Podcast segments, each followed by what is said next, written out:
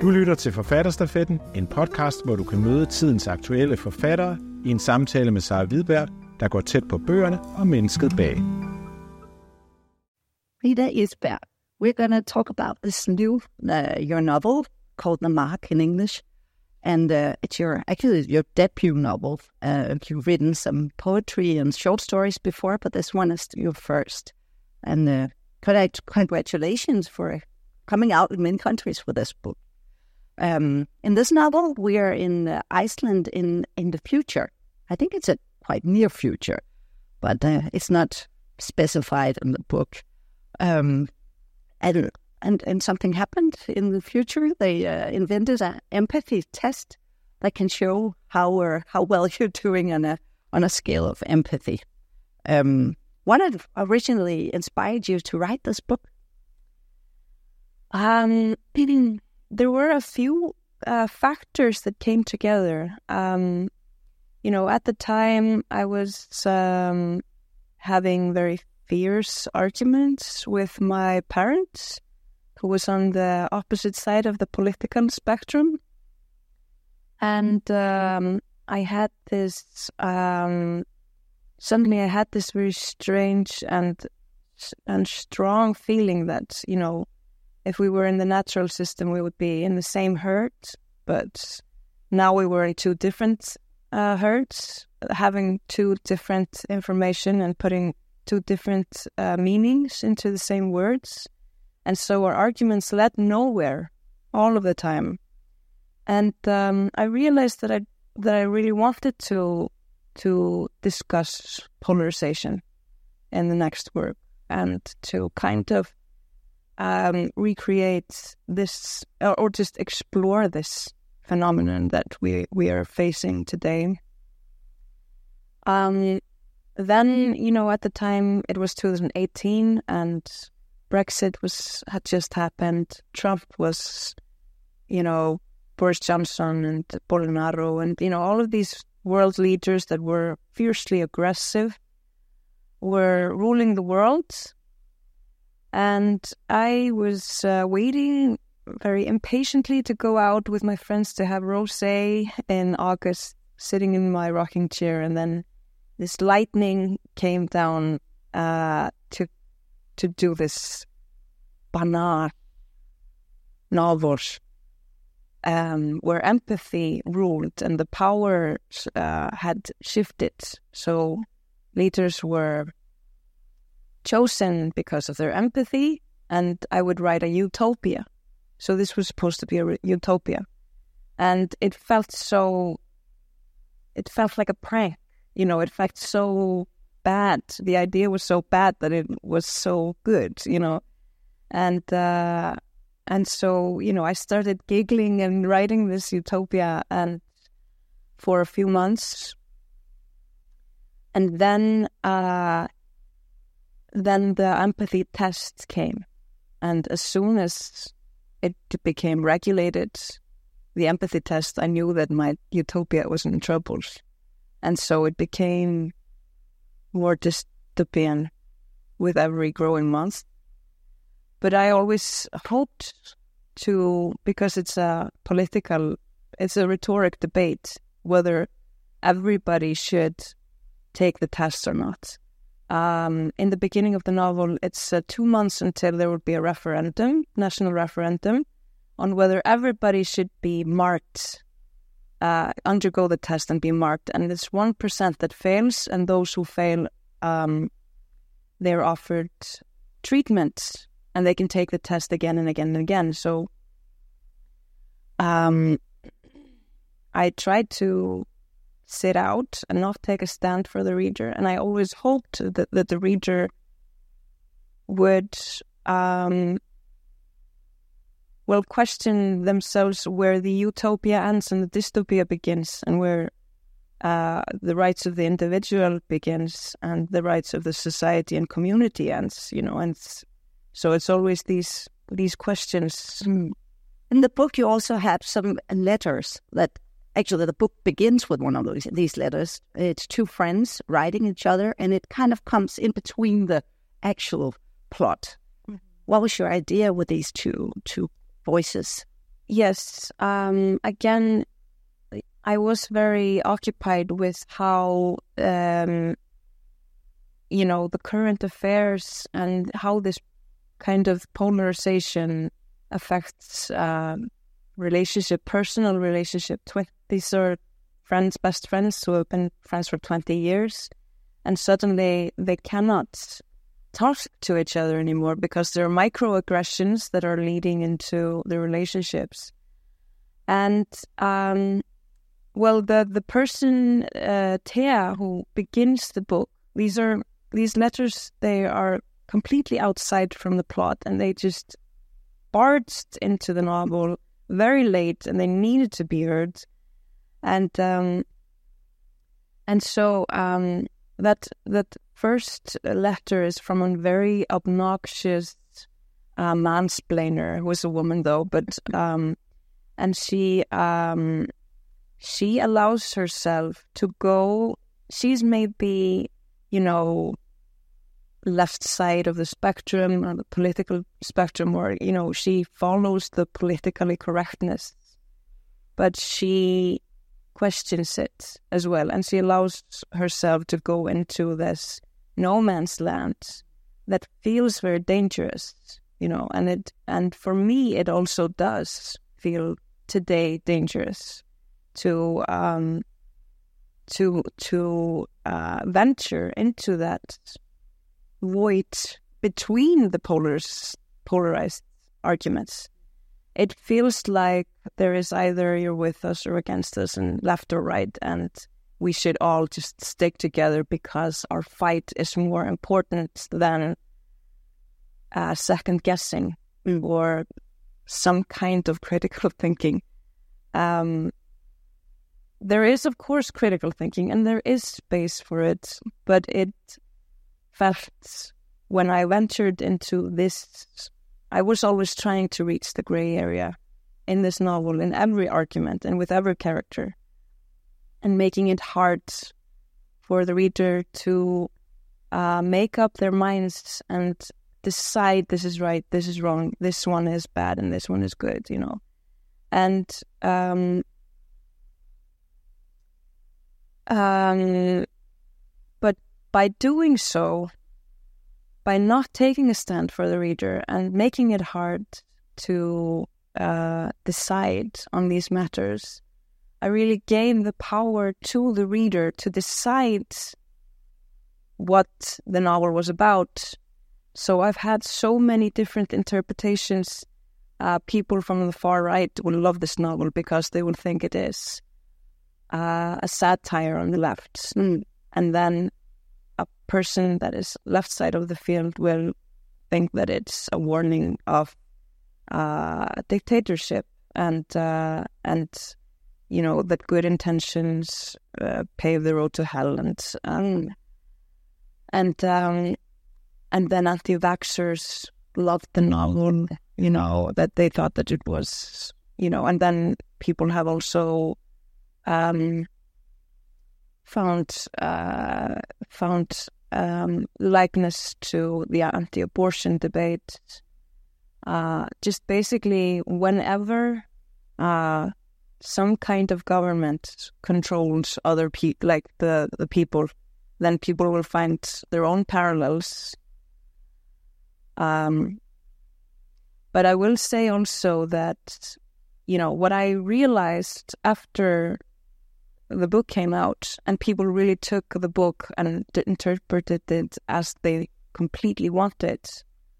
I felt very powerless and I did uh, second guess myself a lot if I had done right and just asking questions and not taking a stand. And um,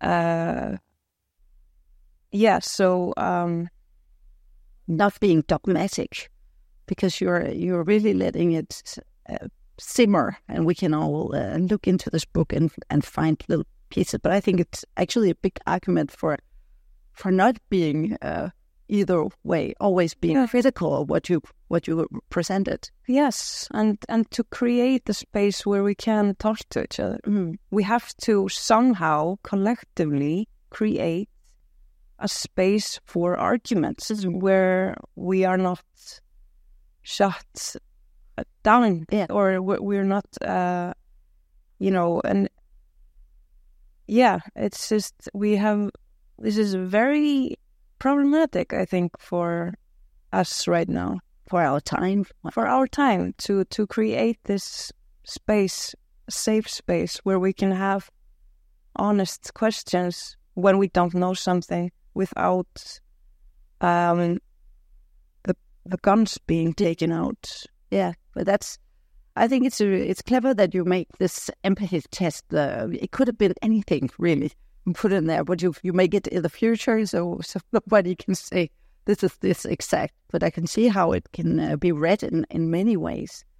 Um, just to go a little into the novel, you have like four characters, and um, like the main characters are more than that, but uh, two of those have t- is like protesting and has taken the test, and two hasn't. Could you talk a little bit about the two that are, are for the testing? For the test. Yeah. Okay. Well, to begin with, I was I was very occupied with profiling in this book uh, about identity profiling and stereotypes and how we will empathize with with how the reader will empathize with the character. So I started out with four stereotypes. These are all persons or characters that we've seen somewhere else. We've seen the the young uh, thief who is uh, using drugs. We've seen um, the woman in the corporate ladder who is basically a man, you know, just wearing a female suit. We've seen uh, the victim who we uh, naturally empathize with in the beginning, and then Óli is the polite, um, good intentioned uh, politician who is um, in the campaign for the marking.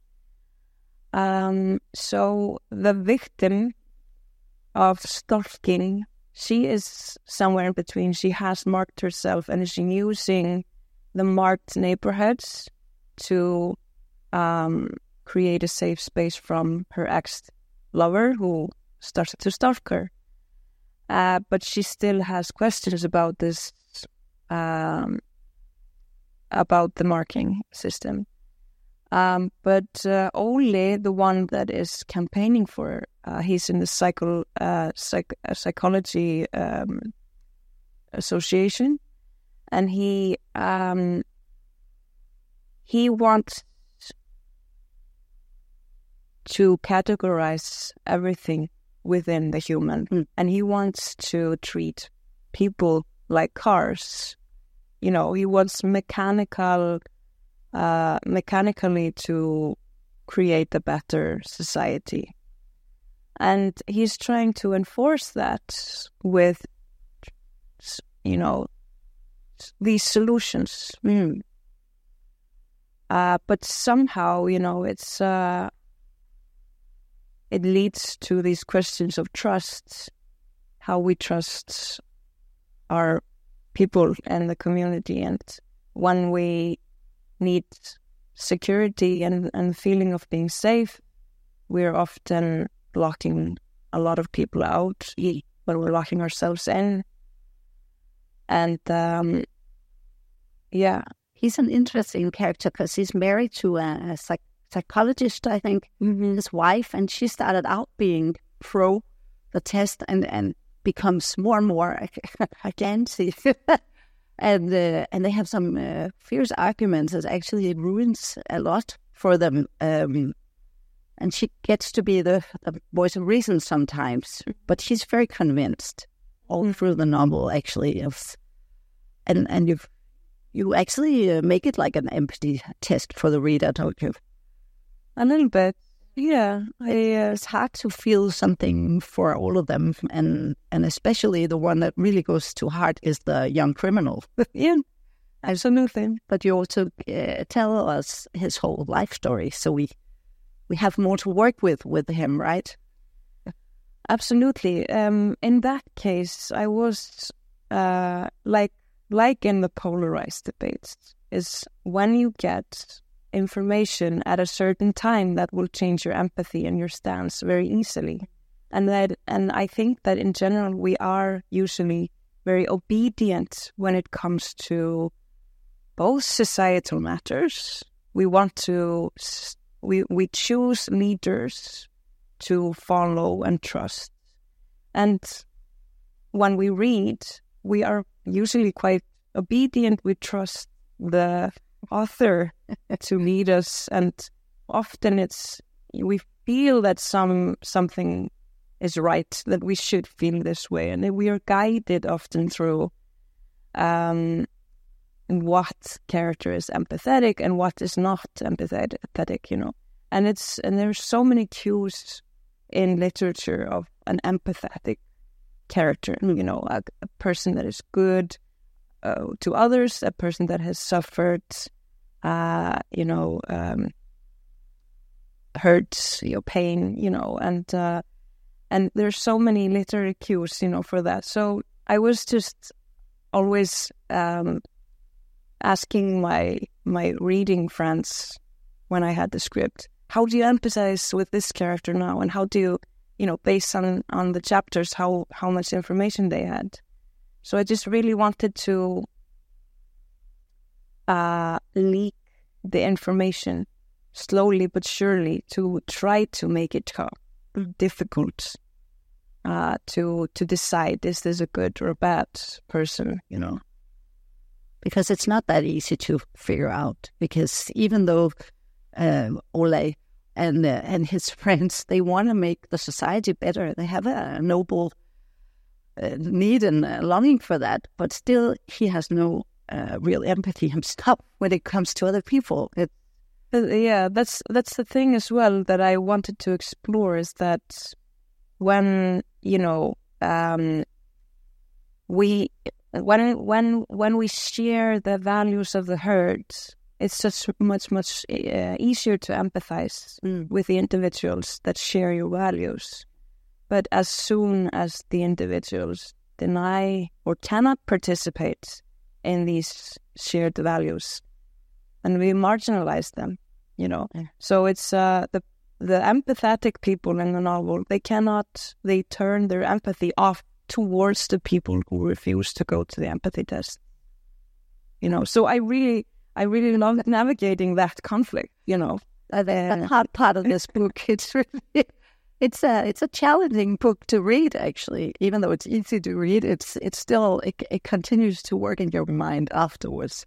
Um, do you see? Uh, I think you already maybe have answered it a little bit, but do you think it's uh, it's worse in our Nordic welfare societies than in other places?